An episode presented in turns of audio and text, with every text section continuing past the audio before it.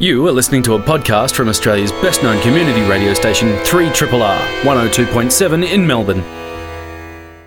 Morning, everybody. Welcome to Radiotherapy. This morning we have a packed show for you. We'll be interviewing Simon Hughes, a comedian performing his one man show Man vs. Meth in this year's Melbourne Comedy Festival.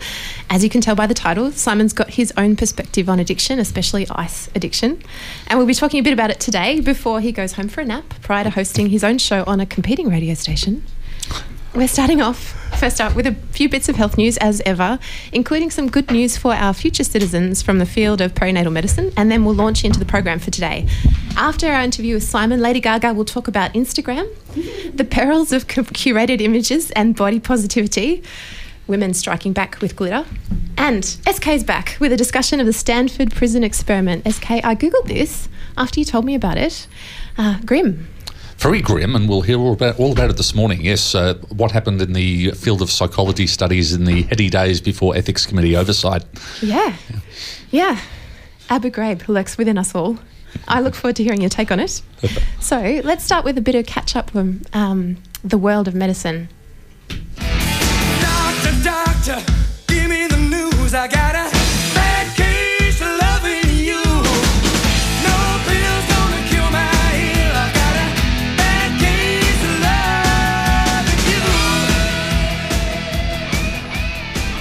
everyone's rocking out to that song in the studio here today. I'm glad you're enjoying it. 25 years, we're still using the same cats. Yeah. yeah. I mean, why would we ever update it when everyone loves it so much? Um, I've just a co- got a couple of bits of news that I wanted to talk about today. Um, and my first catch up is old news, but it had completely passed me by. So I don't know if it might have passed other people by. I stumbled on it during my own research, which involves measuring rates of congenital malformations in babies in Victoria and looking at risk factors.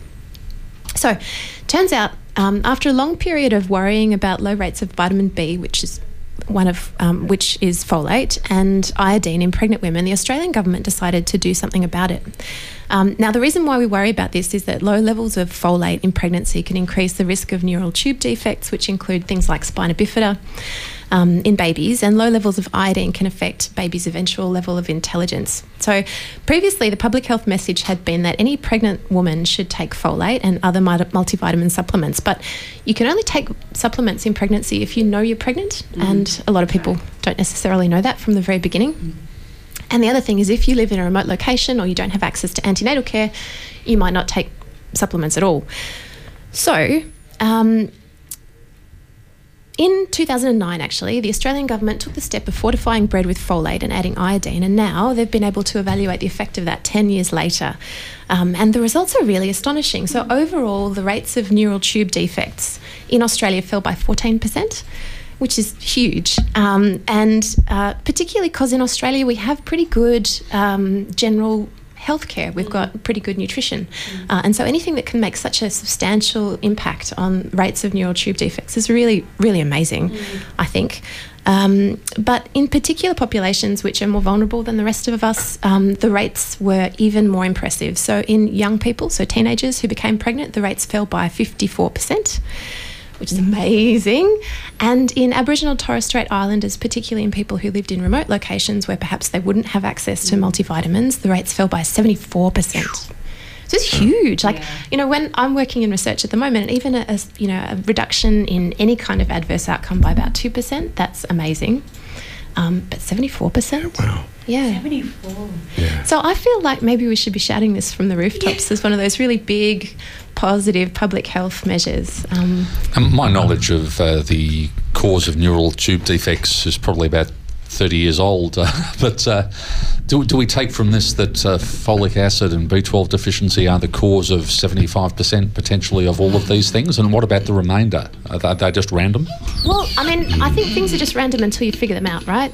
Um, yeah. That's why we use terms in medicine like idiosyncratic or um, idiopathic because. it's, a, it's, a, smart sounding way of saying we don't know. exactly. so, I mean, I, I figured that until we understand things better, these are the big. These are the big targets that we can aim at.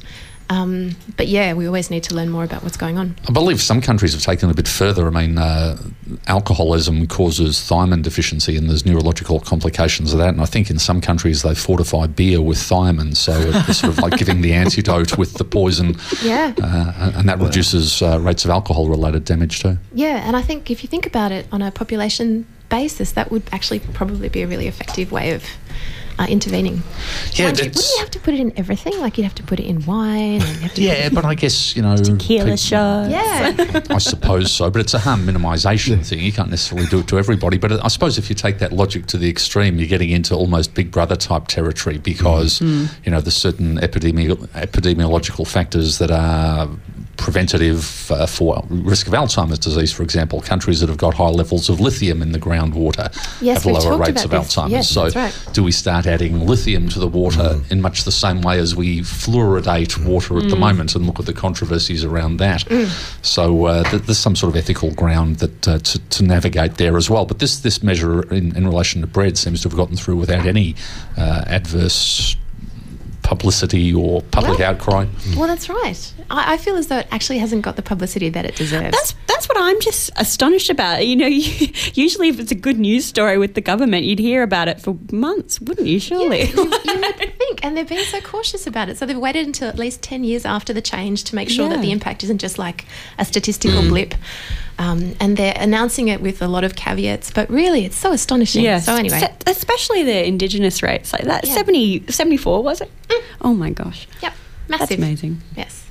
Um, my only other thing that I wanted to talk about in the news today was about um, treatment of leukemia and uh, and chronic ly- lymphocytic leukemia and mantle cell lymphoma in particular. Melbourne researchers who came up with a new drug in the 1980s at the Walter and Eliza Hall Institute have now combined this medication, which specifically targets a particular protein that protects um, CLL cells when they're produced by the body from being broken down, um, with uh, an immune modifier, one of the newer drugs that have come on the market in the last sort of maybe 10 years, do you think?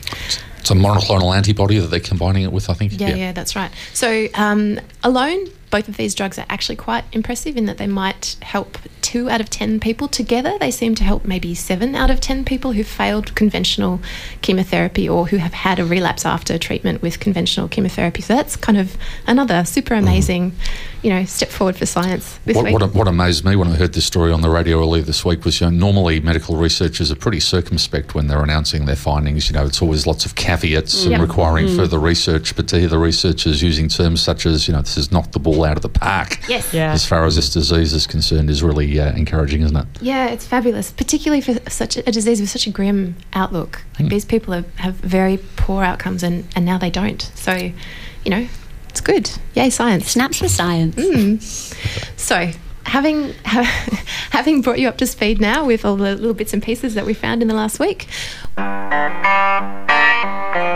You're listening to a podcast from Community Radio 3RRR in Melbourne, Australia.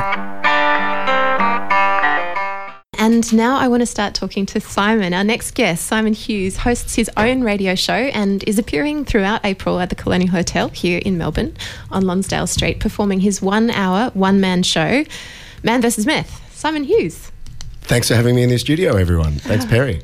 welcome, welcome to Radiotherapy. But it's not just your one man show that you're doing, are you? You just explained to me you're doing a million things this comedy festival. Yeah, we run a couple of showcases uh, from six till seven o'clock. It's um, sort of showcasing new talent that I've, I've sort of handpicked after seeing other shows, giving them a bit of exposure. Uh, so people can come along and go, oh, wow, I might not see that person. I'll go and see that person. And then getting support for some really good headline uh, acts as well. We actually had one of the writers from uh, The Chappelle Show, a show that I've loved many years, headline last Yeah. night. And the energy uh, that we all experienced was phenomenal. It's Yes. nothing I've spent in a long while or experienced. yeah, that's amazing. He's comedy royalty, right?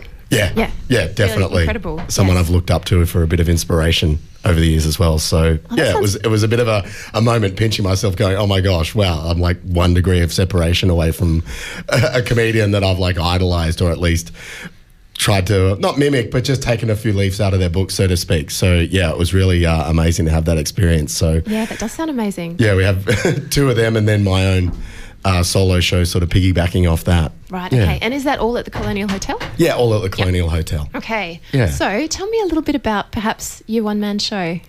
Okay, well, it's called Man versus Meth, and I feel as though I've got a bit of an authority to speak about such a topic. So um, I wanted to bring light to a dark topic, so to speak. You know what I mean? Like, so people can actually laugh a bit about the stories, maybe relate, because the sort of, regardless of the symptom or the substance used, it's sort of there's a deeper core issue that we can all experience. So even though I might be talking about the the substance being ice, uh, sometimes the behaviors or, or the, the that surround the addiction can be relatable, I guess. So I try and bring that into my show and uh, talk about other substances or drugs as well, so people can maybe relate a little bit more because. Um, some of the topics, like I've done some jokes in the past, and people sort of just sit there and they don't laugh. Whereas my addict friends or recovery friends will sit down and go, "Yeah, that's happened to me as well," you know. So people, it's it's been a practice over a few years of saying, "Okay, what can I get away with?" and test on the audience, and then work out and sort of formulate into a nice little package that's got a nice message as well. Yeah, I suppose that, that's the thing about comedy. A lot of it's about making you laugh, but some of it's about making you think, right? Yeah, Yeah. a hundred percent. Making you think, making you visualize, and you know, sit back and. Sometimes I'm pretty intense, as you probably already gathered. So it's actually allowing them the moment to to take in that picture and then follow you on that journey before sort of jumping on the next thought train. Yeah, Yeah. yeah. That sounds, really interesting. And and what's the kind of response that you've gotten from your audiences when you talk about ph- that stuff? phenomenal. Yeah. Phenomenal, you know, and even like I get people reach out to me on the private as well afterwards, just going, "How did you do it?" Because, um, you know, I, when I was working at rehab a couple of years ago, one of the young kids was like, uh, "Man, like uh, there was a really messy unit in the electronic music scene," and to the driver of the car, and then uh, the driver said, "Oh, who was that?" He goes, "Oh, it's this one guy, Simon Hughes," and I was in the back, and I just leaned through and went, "You meant me?" And he goes, "Oh my gosh, I didn't even recognize you." And, it, and then he stopped and he said, "You know what you've done? You've given me hope." Wow. Yeah, you know what I mean? He's like, "If you can do it, anyone can." Because I really was bad. Like, how, how bad did you get? What was the low point and what problems did you run into as a result of your use?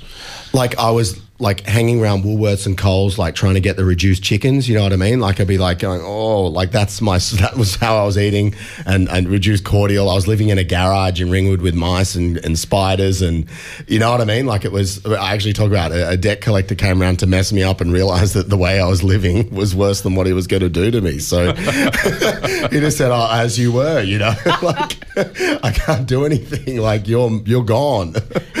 You're punishing yourself yeah, enough. exactly. Yeah. Yeah. So, so that sounds like kind of a rock bottom moment. Yeah. What did it take then for you to kind of get to the next step?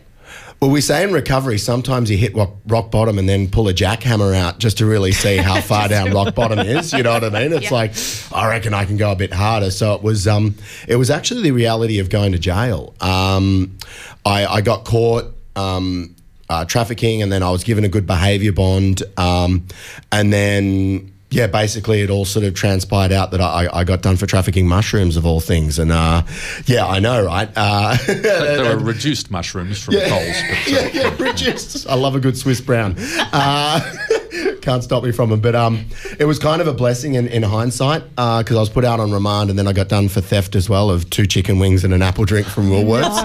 yeah, I'm not even joking. Like that actually happened, and I was ropeable at the time. Uh, I would be ropeable too if I were Yeah. your lawyer. yeah, I, Don't they have diversion courts for exactly that? Yeah, but uh, only a certain amount of times. You know what I mean? Like this is the second time I've been through, and because it was a second trafficking charge, they're like, "Nah, we we got to do something here." So they they held me in remand, and then that was the only time after two and a half years. That was the only time I could admit to my mum and dad that I'd relapsed. you know what I mean? It was like, "Oh my gosh, I'm going to go to jail here. Um, I better fess up and I like say I need some help because, uh, yeah." So at, until that point, you were able to pretend to your mum and dad that things were kind of on the improve. Yeah, and they had an idea something wasn't right. You know what I mean? Because it, it was hard. Yeah, yeah, yeah. difficult and um it just like the like the before I relapsed it was I was like I don't need recovery anymore. I've got it right. I got it sorted. And then the, literally the moment afterwards I'd I'd relapsed on ecstasy. So that I'm like it was terrible. Like I felt amazing but my inner voices were just doing a number on me. The moment after I did that my head was like oh my gosh you've relapsed. You're a piece of crap. You know what I mean? Like mm. you're nothing now. And then it just I went into that internal world. I couldn't share with anyone and it just got worse and worse. And it took two and a half years before I reached out and said, I need help. Like there were periods of more jackhammering, so to speak, down further and further before I went, oh my God, like, okay, I'm not really going to flourish in the prison environment. I think I need some help here, you know? Like, uh, yeah. I, I can't imagine. So I have worked in a prison, but I, I haven't actually been in a prison like overnight to sleep, and I found it scary just going in there. Yeah, I, I, I'm a bit of a free spirit, so to speak. I don't know if you could say that. And even just being in remand was just like, nah, this is not, you know what I mean? It, Yeah, it was yeah. a scary experience, to say the least. Let alone the, the withdrawals and the cravings kicking in, because I honestly couldn't function. That's the pr- biggest problem I found with ice was that I could not function without, it, and it it wasn't the first time. It just slowly takes a hold until the point of gone. You know what I mean? Like it's just like you lie in bed. You know those days when you just don't want to get out of bed. Mm. Times that by like ten, and the only cure, like if you've got a coffee headache, the only thing that's going to fix a coffee headache is a coffee. Well, the only thing that will get you not back where you were ori- originally, down to that point of functioning. You know what I mean? Is another hit. Mm. Yeah, it's it's really powerful, and like people say, it's good. It's it's just powerful. That's why it's really bringing a lot of people to their knees quickly. That's what I've discovered, anyway. Can I ask Simon how you started? Because just hearing you talk, you know, you don't come across as a shy, retiring type. I mean, uh, what was it that first led you to experiment with a stimulant like meth? And in particular, uh, you know, as a psychiatrist, I struggle with why people would choose to take a drug that they know there's a very high chance of making them psychotic. Okay, for me, that it was marijuana was like they say it's a gateway drug, and for me it was a gateway drug because everyone was telling us like teachers and everyone was saying, oh, it'll do bad things, and you'll you'll you'll da da da, you'll you'll stress out, you'll freak out, and then like the tough crowd or the you know the cool kids at school did it, and then you're getting information from them like mis, mis conflicting information that they're saying oh my gosh like we had the munchies. It was amazing. It was cool. We just we laughed we giggled. We felt really amazing. Our eyes went really red. And then so it's just like okay well they're telling us the truth. Yeah. we're, they're our friends but these guys are telling this. And for me it was a couple of relationship breakdowns and i'd, I'd kind of had stuff uh, when I was younger happened to me, and I felt a bit like what do you call? Like I felt like I was a, a what do you call it? A, a, a special snowflake that no one else knew my problems. You know what I mean? And then We're all one of those. yeah, of course. Yeah. Oh, great. Oh, four or five in here. Um, that's right. So for me, it was like I, I had a relationship breakdown, and it was like the friends that said weed was really good and marijuana was really good. It, it works.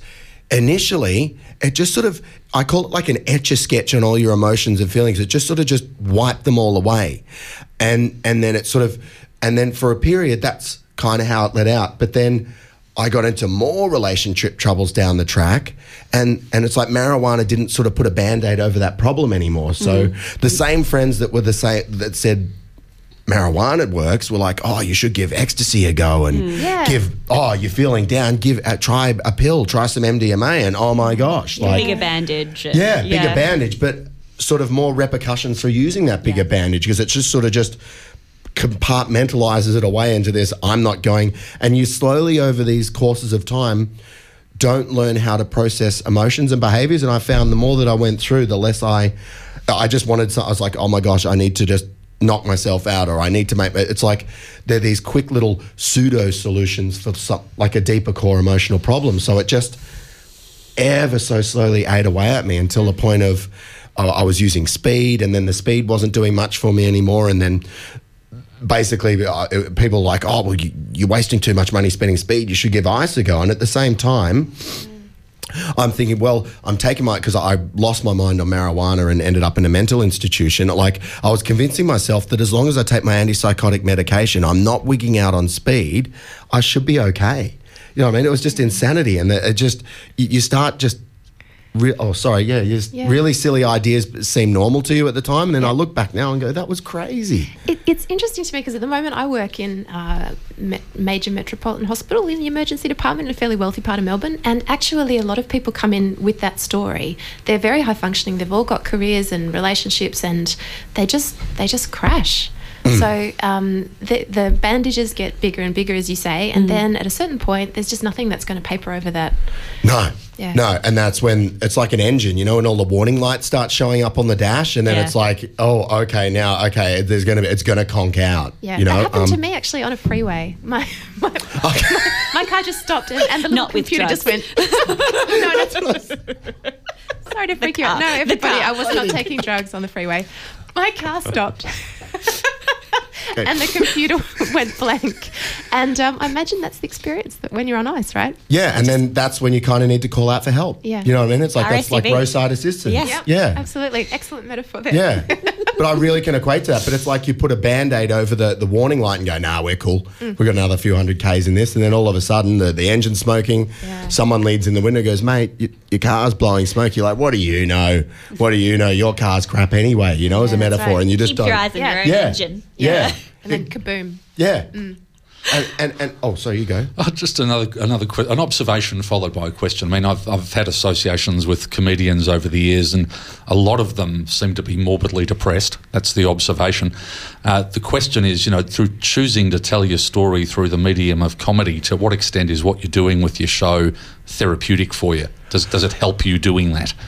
It really does. Um, is the word cathartic? It's like it, it just, it, it's like giving back because they say about when you help others, you help yourself. And for me, like I get a bit of a, not an ego boost, but a bit of a, like I guess a spiritual boost when someone like messages me online and goes, "Dude, I need some help. Like I don't feel comfortable talking about this." And for me, it also sort of puts it out there because when I that time I relapsed, I wasn't telling one about it, and for me, it sort of solidifies my uh, position in being in recovery now. It's like I need to protect this. I need. It's not about me anymore.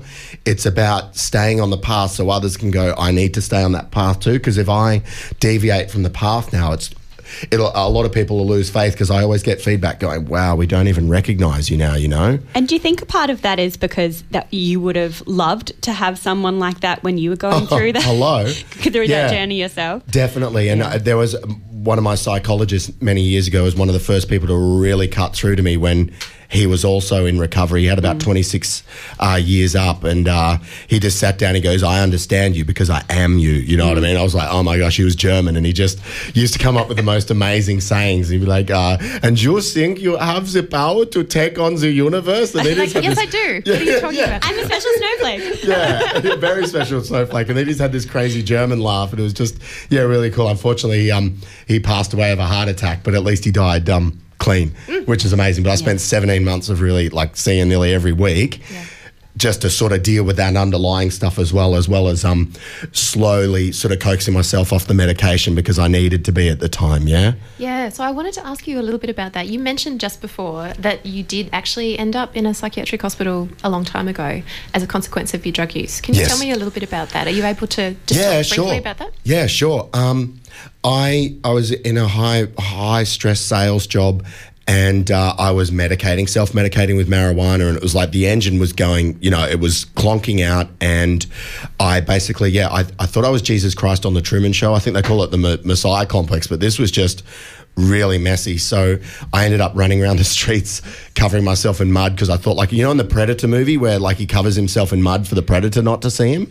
So I was like, I thought if I block my heat singles out, no one will see me. They were, it was just crazy. Like, it sounds- yeah, it was, and like I, I got I got put into hospital, and then like the person that was looking after me, I said, "Oh, who are you?" It was the worst thing to say to me. He goes, "I'm with the agency." You know what I mean? Oh, like you know no. they say that, and I'm like, then you "You're with the the agency cameras? too?" Yeah, oh, and I no. freaked. So I ended up going and asking, "I need a shower." I'm freaking out. So I wrapped myself in a towel like a like a burqa kind of a thing. I put gumboots on, and I got out again, and that that's where it, like they, they kept me against my will, and then that and then I, I ended up in like a, a psychiatric ward, and it took a long while and a lot of medication to sort of subdue those crazy thoughts because it was yeah it was really scary And, and what was your experience of being an involuntary patient in a public psychiatric hospital? Yeah, scary. I felt guilty because I thought, wow, I'm in here because of drugs, and there's people in here that are genuinely have just they're just sort of born with these problems. You know what I mean? I was like, oh my god, I've done this to myself in a way.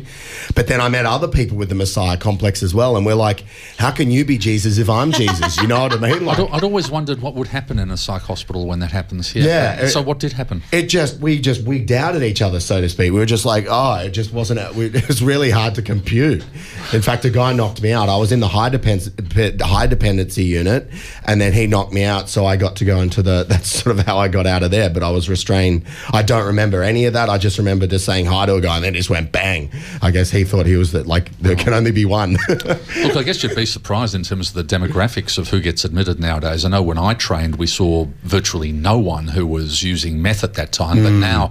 Uh, half of the wards are, are, are full of Yeah, people yeah. who are just detoxing from meth, having had an acute psychosis. Yeah. Yep, yep, that's really true. You're listening to a podcast from Community Radio 3RRR in Melbourne, Australia. Now we're going to talk to Lady Gaga about Instagram, positivity, and glitter. Tell me, You look at me like such a millennial. you are a millennial. You're a millennial. I'm in presence. denial. so I was uh, telling you over coffee a bit earlier, Perry. Um, Mainly because I walked in covered in glitter, which is you know not uncommon, I guess, when I walk into this studio. But um, yesterday I participated in a photo shoot for, um, let's say, a movement, I guess, called Positively Glittered. Um, so a few of my friends um, were involved in this from the get go, and um, essentially they just wanted to be able to celebrate their bodies um, in an uncensored uh, way because Instagram, a lot of the time, is full of lots of curated content um, with. You know, airbrushing and you know, stylistic posing Yeah, and perfect food. That's right. what I Oh, see on Instagram. that's what you choose to follow, and I respect that. no, but it's it's exactly the same. You know, everything is um, put in a way. You know, like ad- any type of advertising, I guess. But Instagram is becoming less about, in my opinion, um, becoming less about um, just organic content and you know pictures that you've taken on your phone, or uh, and, and it's much more used for advertising and. Um, you know, Influencers. this is I've never right. heard of this term, but there are people who influence on people Instagram. People get paid, yeah, to put post pretty pictures and you know stylized photos of themselves, their family, their partner, their dog. Oh my gosh, the dogs. so I guess um, this um, movement or group of women exist um, to disrupt that in some kind of way. So um, women who participate in um, these photo shoots do so for their own. Uh, I don't want to say pleasure. It's more for um, the promoting different body types um, that you would usually see within your feed. So um, there are women that are larger than you may typically see on an Instagram story. Um, there are women that are smaller. There are um, di- not necessarily many diverse in terms of culturally diverse, um, but it's just a lot of different bodies being represented um, and proudly so, uh, which is, I guess, the the best part about the whole thing. So there was a photo shoot yesterday that um, I went along to. Where did you go? We went to Dean um, in regional Victoria, which is, I think, about an hour and a half outside of Melbourne. It's a beautiful countryside. Oh my gosh, it was stunning. It was stunningly beautiful yesterday. We were so lucky with the temperamental um, Victorian weather. I've, I've detected a contradiction in what you're saying. What is it? I mean, What is it, SK? the point of the photo shoot was to rebel against the stylized sort of photos that people put up on Instagram. Yeah, that's right. Yet instead of staying home and glittering yourself up and taking a selfie on your phone, you went to organ- an organised photo shoot to take stylized photos of you being. Okay, I can see why you would understand it. Okay, hmm. let me explain. So it was. Mo- you should have seen the looks on some of the people's faces as they were driving past whilst we were in the middle of the paddock. It wasn't in any way like a. Um, seg- segregated, you know, no shame. Oh, you know, no one can look at us. This, that, and the other. It was more that. Um, it was a way of feeling beautiful in yourself um, in the middle of a paddock. So sorry. You should also know that um, these women were wearing only glitter at this point. Yeah, I'd, I'd be much more comfortable doing that in the privacy of my own home. Right, okay. And Well, taking think- an Instagram selfie and. What's I mean, Instagram? I, I can't comment because you know these are these are young people and I don't really know. But my view is that possibly they're reclaiming this the stylizing for themselves. So rather than um, some commercial entity deciding what's beautiful and what's not, and then providing an airbrushed version of it for public consumption, it was these women um, who'd hired their own photographer, found their own location, covered themselves in beautiful glitter and amazing costumes, and then and then put out their own images. Is that right? that's completely right, Perry. Thank you for articulating that in such a beautiful way. and I guess it was. Um, Look, at the end of the day, if you're taking photos of yourself covered in glitter, you want them to look pretty. Um, But it's what you mean by would that. cover eh? yourself in mud. Yeah. like the predator. exactly. Like Simon would have been able to give us some tips on that. How to keep it stuck on. Yeah, who would have thought we could reference your show when we were talking about naked ladies in the country covered in glitter? There you go.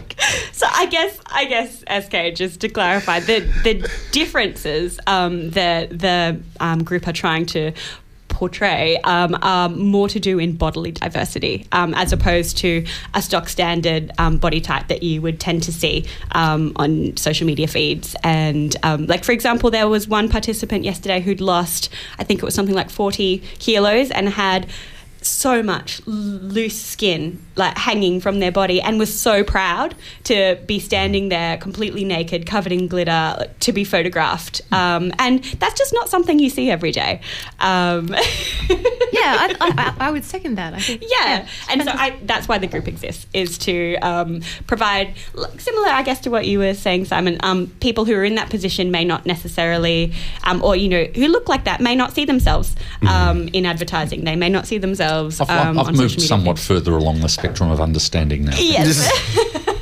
I'm glad. But, you know, making it relatable, like you said Yeah, before, totally. Simon. Yeah, absolutely. Okay, look, we might have to move on very reluctantly from both of those experiences.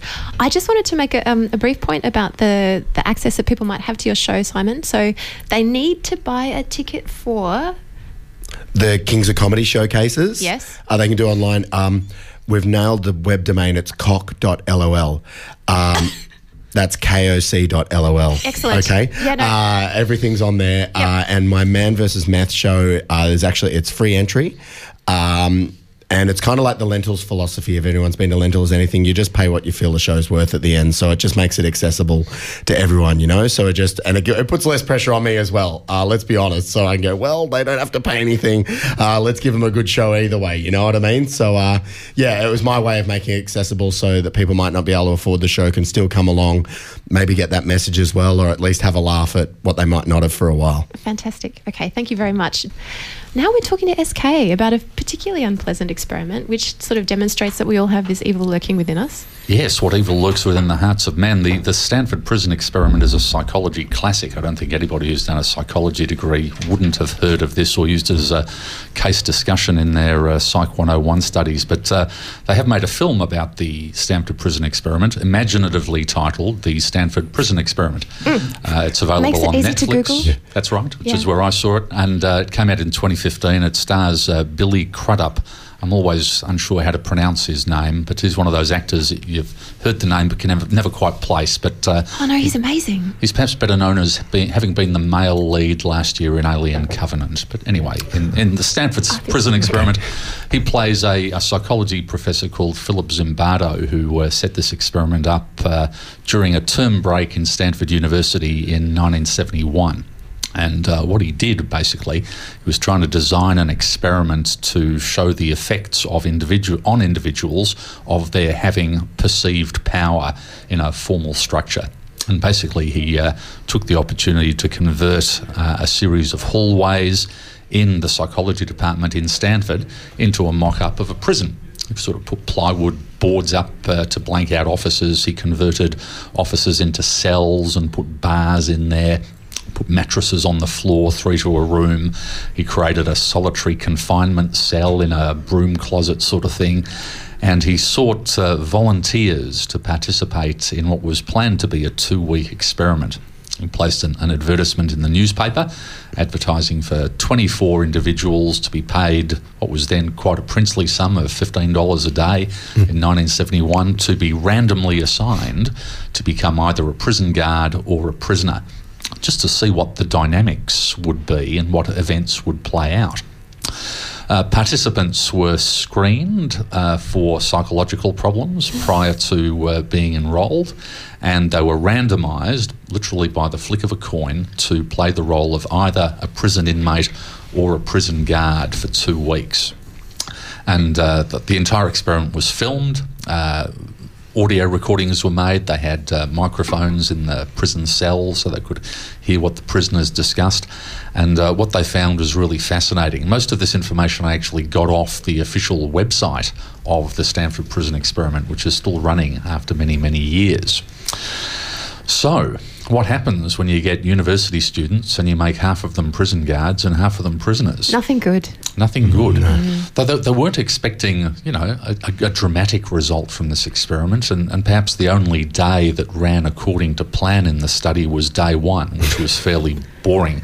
Right. But uh, they, they went to some lengths to try and faithfully recreate the prison experience. The those who'd been assigned to become prisoners, they were actually arrested by the local police department, who turned up in their cruisers one Sunday morning. They took them off to what was actually the local jail, where they were arraigned and read their rights, and then they were transported with hoods over their heads With to hoods over prison in Stanford University, where they were stripped naked, they were sprayed for delousing, they were put in uh, essentially dress type smocks to dehumanise them, to simulate the experience of having their heads shaved. They were made to wear women's pantyhose over their heads, uh, and they were not allowed to be addressed by their names. They were only referred to by their prison numbers. And uh, this sort of dynamic was reinforced from day one. Uh, the prison guards got them to do the sort of things that they get to do to prisoners in real prisons. They had to stand there for roll call and number off by their numbers. The first day it was a bit jokey as everybody was finding their place in the hierarchy. But on day two, there was a full on prison rebellion Oh my god.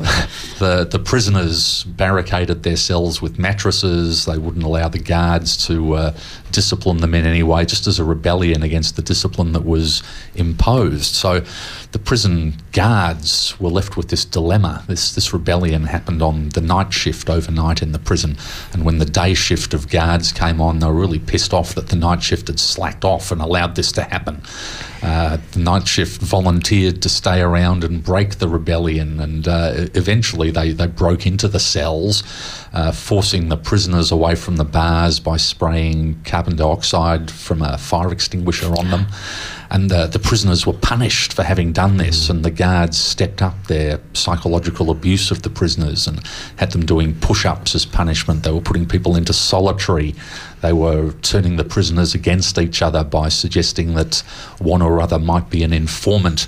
They created privileges cells where certain prisoners who behaved well could have privileges such as better food or reading materials, and the prisoners with the privileges were sort of scapegoated by, by the hardcore prisoners who didn't have any privileges. And you saw a real true prison dynamic uh, developing. Yeah, and actually, um, when I was reading about this, so I could understand a little bit about it before we talked about it on air, this was actually prompted by some research that was requested by uh, the Department of Justice, I think, in America. They actually wanted to know how they could improve the way that their prisons were run and to reduce the risk of prison riots and rebellions, which were pretty common. So, in fact, it had kind of an altruistic purpose, if, if Yeah, you well, it was that. funded by the uh, the US Office of Naval Research. Right. Who'd noticed that in their uh, prison facilities in the military, there were there were conflicts between guards and prisoners. Yeah. But yeah, you get into this sort of. Uh, chicken and the egg type situation mm. because although that was the intent to see what sort of things could be done to improve prisons, the prison just became like any other prison. Oh, it sounds like it got bad really fast. Mm. And it's really easy to see if, if these are the techniques that are used in prisons to keep the prisoners fighting amongst themselves rather than fighting with the guards. Uh, that's one of the dynamics that does make prison such an unpleasant place to be. You know, mm. conflict is almost encouraged amongst the prisoners because it takes the heat off the authorities. And it wasn't only the prisoners and the guards who bought into this, but the actual psychologists who were running the experiment bought into it as well. Uh, there was. Uh, one prisoner who basically became acutely psychologically distressed after 36 hours in this experiment and had to be released. And a rumour started circulating amongst the other prisoners that uh, the released prisoner was going to orchestrate a prison breakout and bring a whole lot of friends in to bust the other prisoners out. And the psychologists running the experiment got wind of this, and you know, instead of defusing the situation or addressing the issue directly, they went through the elaborate subterfuge of relocating the prison to a different floor Oh within Stanford, uh, returning the basement to its pre-prison conditions. And the lead psychologist running the experiment sat down there for the evening with the expectation that when these, the breakout crew arrived, he'd say that, oh, the experiment's over and everybody's gone home. So they really bought into it. Uh, they had a, a, a parole board organised as well. Uh, one, of, one of the advisors to the experiment was an ex uh, San Quentin inmate who'd done 17 years for attempted murder or something, and, and he Oh, took on the role as president of the parole board. And the prisoners went in front of the board and were requesting early release for good behaviour. And even this prison advisor, who'd spent time himself, found himself reliving the role of parole board president mm. and denying all of these prisoners parole in much the same way that he had been denied it. And the prisoners actually accepted the, the decisions of the parole board uh, despite having had full knowledge that they were free to leave at any time. They sort of really internalised the rules and the structure of the experiment. And although theoretically they had the freedom to leave, they didn't exercise that. They just chose to remain in what was frankly an abusive situation. And the, by this time, they were completely demoralised, right? They were just numbers. They got completely demoralised really very quickly. Yeah. Uh, a number of them experienced acute psychological distress during the experiment. Uh, and, and again, interestingly, in the dynamics of prisons, there was a, a prison visit day organised where family and friends could come in. And uh, the the prison guards, you know, cleaned the prisoners up for this. The psychologists who were running the experiment put on better food for the day, just so that the families would think that their loved ones were being well taken care of. And you, you can imagine that happening in a real prison as well. So um, I think this is why I find such difficulty getting my projects through ethics boards because people have done this sort of stuff in the past, and I think this was actually approved by uh, a university research ethics committee, but uh, it was this experiment and its adverse outcomes that actually led to a, a great modification in the way that ethics committees conduct their business. Because nowadays this just wouldn't get through. Nowadays, you know, an experiment that uh, doesn't balance the risks of potential harm and potential good will, would just get thrown out. But this was was approved. I think the the sum of fifteen dollars a day, uh, although it doesn't sound much to modern audiences, would have been seen back in, in a modern ethics environment as being an unreasonable inducement to participate as well. So providing providing a financial incentive for, for people to, to join in. But yeah, it did provoke changes in the way we, we do experiments. It was done for good reasons, as you say, and it, uh, a related experiment was done back in the 1960s. It's the so-called Milgram mm-hmm. experiment, which is another psychology classic. I always remember the Mil- Milgram experiment best from an episode of The Simpsons, where all the family members are being seen by a psychologist and they have to administer each other electric shocks. what happens? Just Well, in The Simpsons, of course, they all administer each other electric shocks. But the structure of the Milgram experiment was really uh, set up to see how people are likely to behave when they are receiving instructions from a perceived authority figure.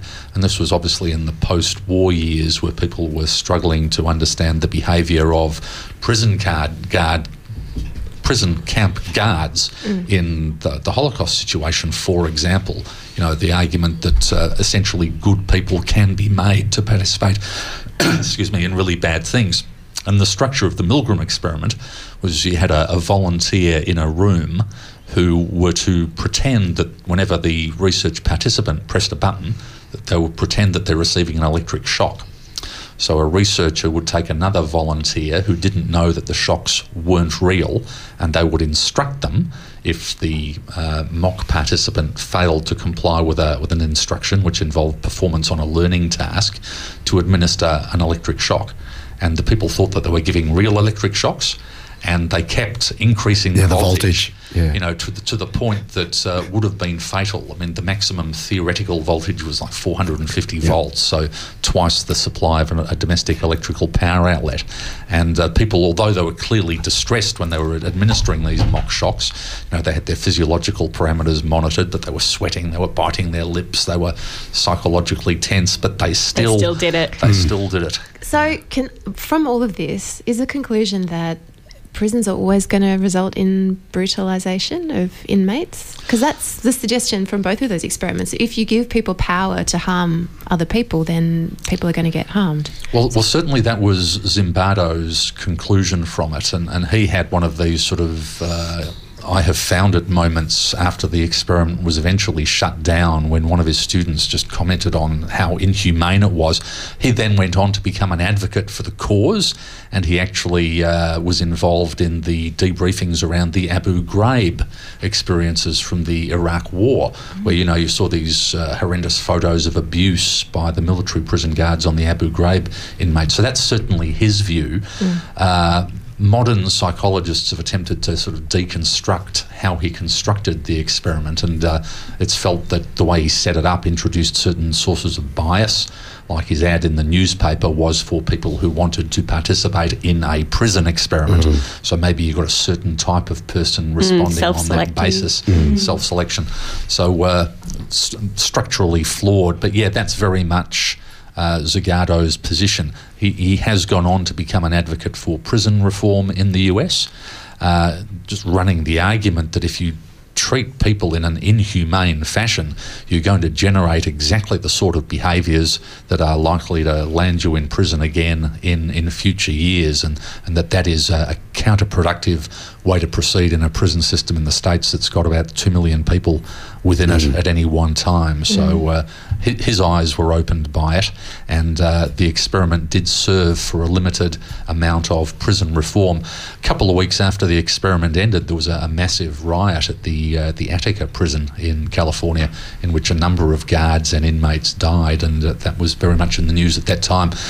What the take home was to me was just how quickly this experiment broke down. It was intended to run for two weeks. It had to be stopped after six days. Can I just quickly say that I'm so glad I didn't seek my rehabilitation through that environment as well because I really Absolutely. it, it just wouldn't have worked. No, you know, I know, and imagine so it wouldn't have been very yeah. helpful Can you to your comment? psychological recovery. quickly on the experience in remand? Did you see those sort of dynamics played out in the modern sense? Yeah, in a way, yeah. There, there, there, there was the doors were clanged, and you know it was just a really uncomfortable environment. When we didn't want to be bothered, the doors were knocked, and then when we wanted attention, no one sort of. It was just, or it, I could feel that it was just a really nasty environment, and uh, yeah, it's not one that I feel would have rehabilitated me from my problems. You know, so I'm really glad I got the other pathway to deal with the underlying issues instead of just punishing me for what I mm. did. Yeah. Oh, amazing! So much, so much to talk about. I feel like maybe we we need to discuss some of these things next time. Thank you very much, everybody. Bye from Radiotherapy. This has been a podcast from 3RRR 102.7 FM in Melbourne. Truly independent community radio. Want to hear more? Check out our website at rrr.org.au.